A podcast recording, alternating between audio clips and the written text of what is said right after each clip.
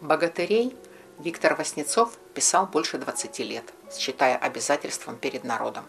В центре Илья Муромец, крестьянский сын, телосложение крепкого и могучего, нрава крутого, сурового. На запястье палец обулатная сорока пудов. Конь под стать всаднику. Черный ворон лохматый лютым зверем глядит, из ноздрей пар валит. Слева Добрыня Никитич, он рода княжеского. Добрый и умный. Щит алый с бляшками, меч в золотых ножнах с каменьями драгоценными. Шлем Васнецов писал с единственного образца XIII века, что в оружейной палате. В описи так сказано. Шапка с Иисусом железная, травы мелкие наведены золотом и серебром. Конь Добрыни, белоснежный арабский скакун, в сброю изысканной. Справа на гнедом коне Алеша Попович, самый молодой воин, весельчак и песенник, а сила его в сметливости и ловкости. В руках лук со стрелами, а на боку гусли ровчатые, на шее гривна и цепь, на пальцах перстень с кольцом, пояс богатый да сапоги алые.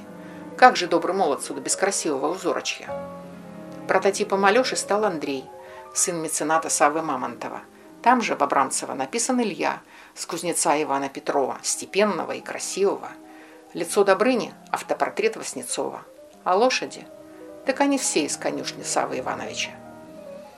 Добрыня – символ Византии и варягов. Алеша – это Азия, откуда родом холодное оружие и лучный бой. Между Востоком и Западом – Илья – Вместе они – силушка единая непобедимая.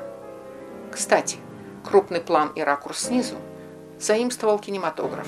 Безотказный прием для супергероя спасателей планеты. На минуточку.